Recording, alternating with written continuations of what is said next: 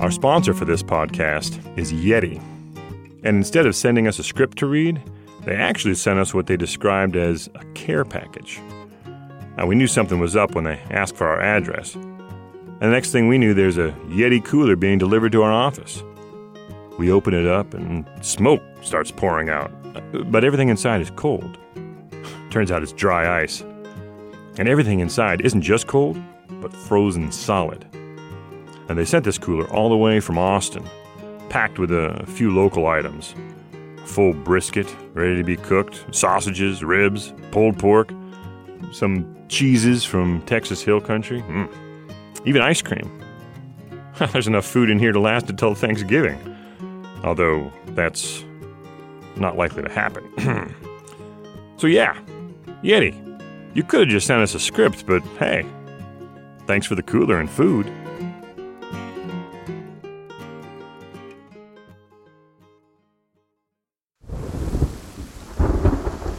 This is an REI Co op Studios production.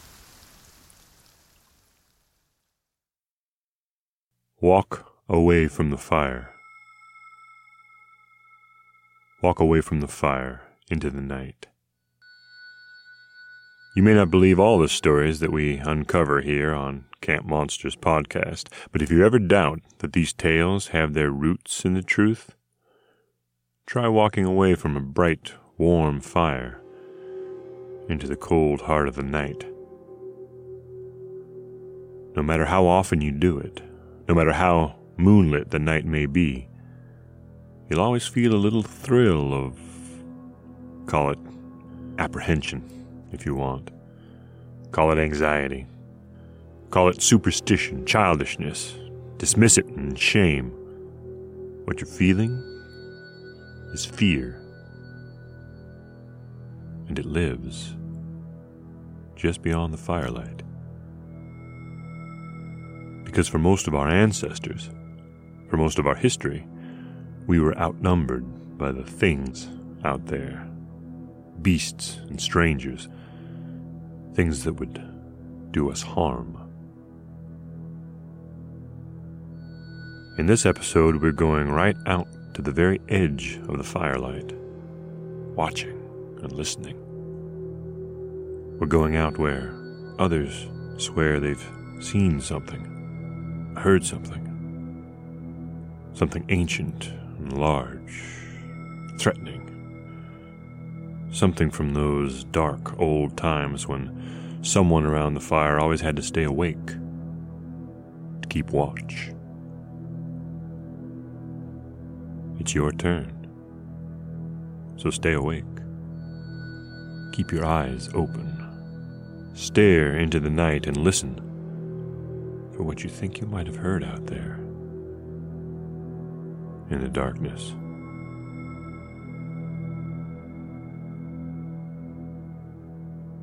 This is the Camp Monsters Podcast. The wild places of this country are haunted by mysterious creatures creatures you might only have heard whispers of.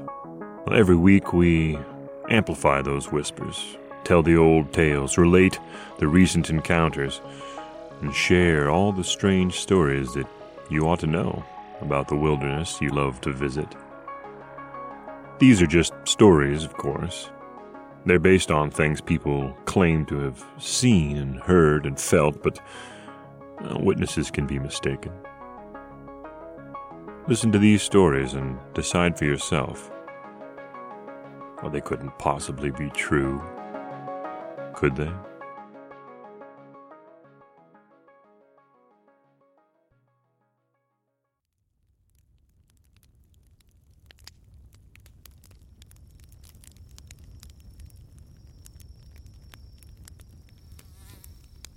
If civilization is a fire, and out here in Montana, we're already half in the shadows. It's a funny place, Montana. Big and wild and proud. Full of old tales and legends that it mostly keeps to itself. I guess those stories make the most sense when you hear them out here. around the crackle and glow of a little fire, with that big Montana sky up above and, and the darkness pressing in all around. Hmm? No, I didn't. I didn't hear anything. Did you?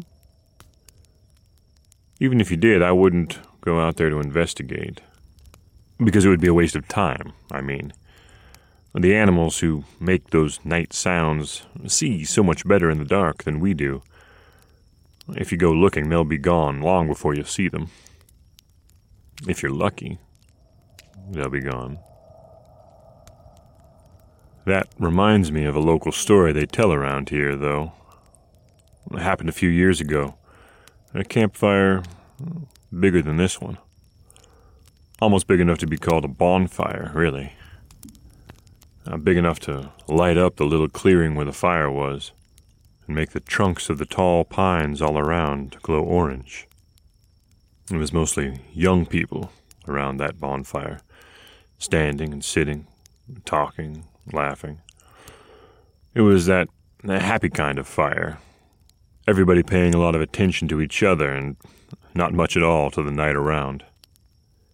Except for Jean and Lee, who wandered out, away from the fire, a ways, out past the last of the orange light, wandered out into the night. Maybe they wanted to look at the stars. Whatever they were doing out there, they weren't doing it long before they came running back up to the fire. Lee almost ran right into it. His eyes were so fixed on the night behind him. His friends grabbed him and stopped him, laughing and asking what was the matter. The laughter and the questions seemed to break the spell that gripped Jean and Lee, and they both stood there looking sheepish until Jean murmured that they'd heard something. Well, that brought a big laugh from everyone around the fire, and some oohs as well. Lee's friend started joking and poking and shaking him around, and with a grin, his friend Tony scooped up a flaming stick that was halfway in the fire and ran out the way Jean and Lee had come, shouting nonsense at the night. He went silent right at the edge of the firelight, though went silent and started backing up. A dark figure, a silhouette, rose up out of the shadows in front of Tony. Rose up suddenly, like a four legged creature rearing onto its hind legs. It stood there for a moment, right on the edge of the light, where the shadows jump around so much you can't ever be sure what you're seeing. And then it started to shuffle slowly forward toward the fire.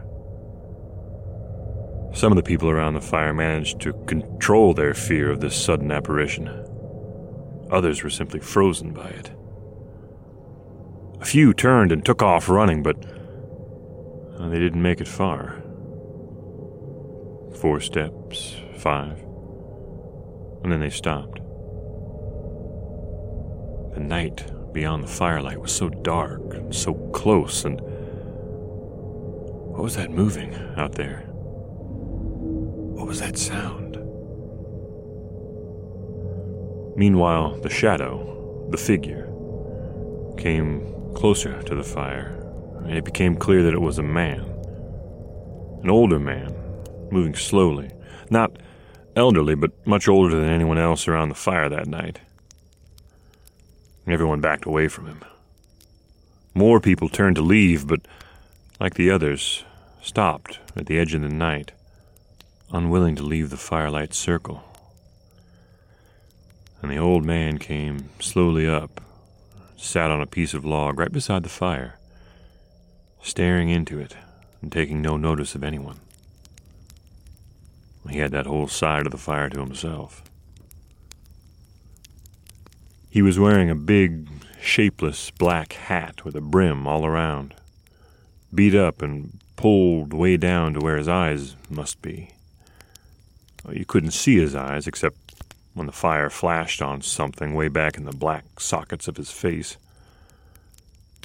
His whole person seemed to soak up the firelight. Even right beside the fire, most of him was in shadow. He had a long, thick, dirty leather coat on that looked shiny and stiff, with the grease of long wear and even longer exposure. It looked like something you might dig up, something he didn't like to touch. Nobody touched him, that was for sure. Nobody spoke, and for a long time he didn't either. Then, without taking his eyes from the flames and barely moving his lips, he asked, What did you hear? His voice was loud but heavy with age, even older than he looked. Nobody answered him. Some looked confused, and he didn't ask again. The silence just stretched on, more and more painfully, until the old man slowly raised his gaze to Jean, standing across the fire from him. And Jean understood what he was asking and blurted out, We heard something growling out there. She was going to stop at that, but as the fire of the old man's eyes continued to light on her, she spoke again. A, a loud growling, she said, really close, coming closer, and a sound like big paws pounding toward us, and like, like. The old man's eyes moved to Lee, who finished the thought. A sound like teeth snapping and slipping on bone. The old man seemed satisfied by this description, turned his gaze back to the flames. Lee stopped talking and the silence returned, but not for long. You should keep the fire big tonight and stay close to it, the old man said to no one in particular. Shunka Warakin never comes into the firelight. There were a few glances of recognition from the young faces around the fire, but uh, most of them stayed blank. The old man didn't see either reaction. He just kept staring into the flames. Then he started to speak again. We were hunting, two valleys over from here. Hank and me and a man called Curly. There was a little snow on the ground, here and there. Not much. Our horses were tied up down the hill below us, beyond the firelight. And in the middle of the night, they started acting strange. We could hear them snorting and stamping at first, then rearing and crying out. Something was bothering them. But they wouldn't have done all that just for coyote or even wolves. We were afraid it was a bear, and while Curly and I were still pulling on our boots and coats, Hank went ahead down the hill to scare it away. We could hear him making noise, calling out, Hey, bear! Get out of here, bear! As he went. Then we heard something. We heard growling and we heard Hank being attacked and the horses going crazy. Curly and I ran down there, armed, shouting. The horses ripped themselves loose and took off just as we got to them. Well, Hank was a little further on, lying there in the snow. I thought he was dead, but when my boots crunched up to him, he sat up, started moaning and clutching his arm. Curly had a light, and he was looking back and forth at the ground beyond where Hank was lying, following signs back into the trees. I helped Hank to stand up, and Curly told me to take him back to camp. Well, then he went off, and we didn't see him anymore. I got Hank back to camp and did what I could to stop the bleeding from his shredded arm. He was shaking, breathing heavy, and It was a cold night, but sweat stood out on his forehead, slid down his face, and dripped off his chin. His eyes were wide, scared, like he could still see something terrible right in front of him. I built the fire up and got a good flame going. That seemed to snap Hank out of it a bit. He looked at his arm, then all around the fire, then he asked where Curly was. I told him Curly was out hunting the wolf that had attacked him. I'd seen a track in the snow where we'd found him, so I knew it'd been a wolf that had done it. A big wolf. Hank started shaking his head back and forth. He said it was no wolf. Then he surprised me by trying to stand up, but he lost his balance. It was all I could do to keep him from falling in the fire. I sat him back down, held on to him. He started to cry. He started to cry and kept saying it was no wolf and that we had to go and help Curly. I didn't say anything. I figured the pain had got to his head. Well, then he went quiet, all of a sudden, sat up straight. Well, I held on to him and watched him, trying to see what he was going to do next. And then I thought he made a sound. But when he turned and looked at me, and I saw the fear come back into his eyes, I realized the sound wasn't coming from him.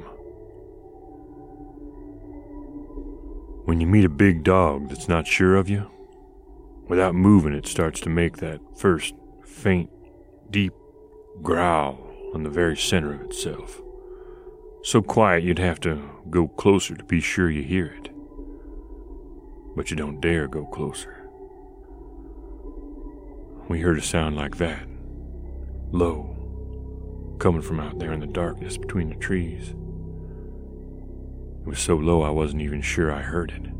I couldn't tell where it was coming from. It seemed to come from all around. I tried to look out there, but the darkness was so thick. The fire made the shadows of the trees jump around. There could be anything or nothing out there. I dumped all the sticks and branches we'd gathered onto the fire at once, and it blazed up high. But the shadows only backed off a little. And still, here and there, I thought I saw. With shocking speed, the old man whipped his head and body halfway around, facing the night beyond the fire and startling all his young listeners so they jumped. Someone let out a cry of, Oh! Then all of them went silent, listening, and no one could be sure, but out there, somewhere close. Shh! Wasn't that a faint, deep growl? The fire flared a little, showed the old man's lips peeled back from his teeth. Whether in a grimace or a fearful smile, no one could say. Stay close to the fire, the old man whispered, almost too quiet to hear. Then he took two split logs from the ground beside him, dropped them onto the coals, watching in silence as the smoke that licked them turned into flame and the night brightened but only a little. After a while, he spoke again, quietly, half listening to the night that pressed in around them. And just like that night, I thought I saw something out there. Some animal. Circling our fire. But I couldn't be sure. That night, I was staring so hard that I'd forgot about Hank. When he spoke, I jumped. Shunka Warakin, Hank said, staring out into the night. And then he told me what he'd seen when he'd gone to help the horses. Like a wolf, but larger and thicker. At least four feet at the shoulder, mottled black and gray like it was made of the Shadows the Night Forest cast. He hadn't seen it until just before it hit him. He got his arm up in time to block his throat, and the thing was massive. It tossed him around so easy that at first he thought it was a bear. But then its big yellow eyes caught the moon. And he saw the shape of its huge head with its pointed ears, and well, then he knew he was fighting with a myth. Shunka Warakin. His great grandmother had told him about Shunka Warakin, which means carries away dogs in the Iowa native language. She told him Shunka Warakin lived in the darkness outside the fire, waiting for unwary dogs or men or little children that wandered away from the firelight. He'd always thought it was just a story to keep kids from wandering off into the night, but you know, thank God we'd come to scare it off. The fire had burned down low again as he talked. In that first stab of fear, I'd dumped everything we had onto it. Now there was nothing left to burn. The shadows started to gather in closer. We hadn't planned to have a fire all night. To keep it going, I needed to go out into the trees just a little ways, gather more branches and things. I needed to go out into the dark. Not far, but I tell you, I didn't want to go. So we just sat there at the fire, staring at it like we were hungry for it, and moving closer as the flames died down the night got colder, and the little circle of firelight dimmed. I was looking at Hank's face, inches from mine as we hovered over the last few precious flames. Then we heard the growl again. Close, this time, loud. We both wheeled around to face the night, expecting something to leap out of it at any moment. The growling grew louder, but then. Oh, then it moved away, and I could hear sliding footsteps in the snow like the creature was running away from us. I looked back at Hank and saw him smile for the first time all night.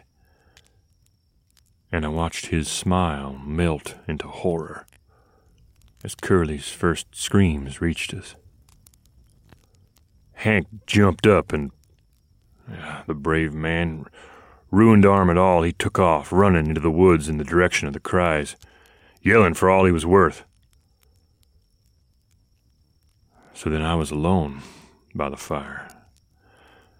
And Jean interrupted the old man now, leaning toward him as far as she could over the big fire, her sharp features honed like a razor by the fire's light. And you let him go? Jean's voice was hot with anger and contempt. You let him go alone to face that thing and save your friend while you stayed and warmed your feet by the fire? The old man gazed at Jean, and some trick of the light killed the reflection of his eyes, so that his sockets looked deep and dark and empty, like the black orbits of a skull. Finally, he spoke. No, he said. I couldn't do that. I found my gun and followed him. Oh. Oh, said Jean, and she looked ashamed of her outburst. So, what happened? Again there was silence as Jean stared into the dark black sockets where the old man's eyes must be, and struggled against the mixed shame and revulsion that made her want to look away. Finally, the old man spoke, so quiet it could have been the fire talking. You want to know what happened to me out there? Yes, Jean said, and speaking the word without breaking her gaze at the old man took every ounce of will she had. The old man's lips peeled back again, into that grimace or that smile, into that face that looked like the face of a dried and frozen corpse. Then follow me. And with that, he rose and walked swiftly away from the fire, too swiftly for a man his age, too swiftly for any person, it seemed. In an instant, he had disappeared completely into the dark night. Jean didn't follow him. No one did. The only thing that followed the old man into the night was silence. Silence, broken at last by a long, low, rattling growl.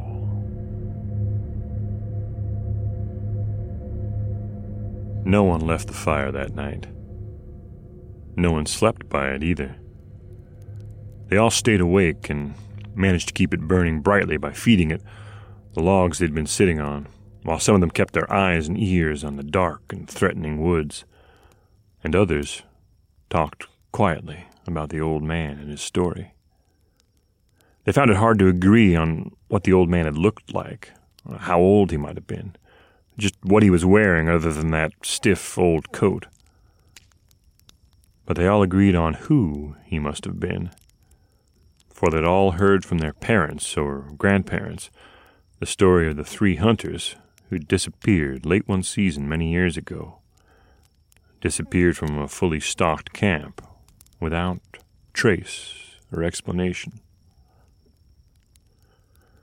And in the morning, once the sun was up and the full light of day had come, they found another thing they could agree on. There was a stretch of soft, wind blown dirt out in the direction the old man had come and gone by, out beyond where the firelight had reached. And it had clear prints on it. Two sets matched Lee and Jean, walking out and running back. But the only other prints were those of an enormous dog or wolf or something, pacing and circling back and forth over and over again and there were no other tracks to be seen at all. Or they didn't stick around to investigate further. They left as a group through the trees, heading back toward the distant road where the cars were parked. As they went, a heavy, late season thunderstorm hit, and the rain fell in sheets, quenching the last of the coals, scattering the ashes, and turning all the tracks in that soft dirt into a river of blank mud. Yeah, I heard it that time. But you know, there are lots of harmless little critters that can growl like that. Oh, a raccoon can make itself sound like a cougar about to pounce if it wants to. I'm sure we're okay. Now let's turn in. Oh, and if you need a bathroom during the night, uh, this campground has a nice one. It's right up there, just through those dark trees. Oh, you don't have to go? Uh, me neither.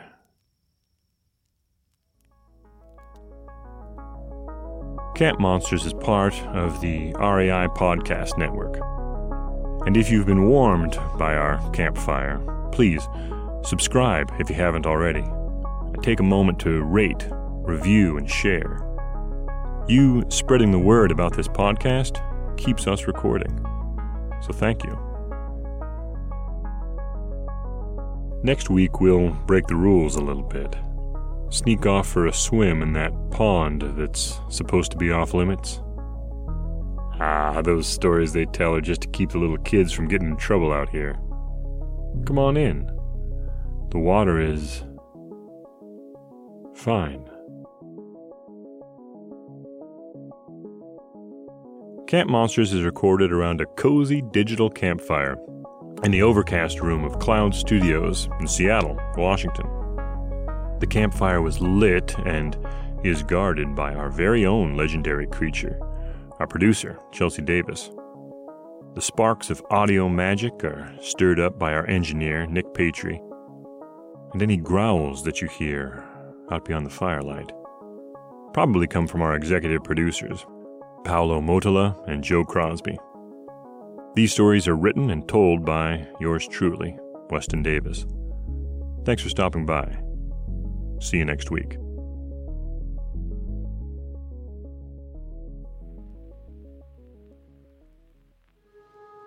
This season of Camp Monsters is brought to you by Yeti. Did you know that, in addition to their line of drinkware, Yeti also makes one heck of a dog bed and some of the toughest dog bowls in existence? I'll take this gear with you next time you go camping in Montana. You may attract a new pet.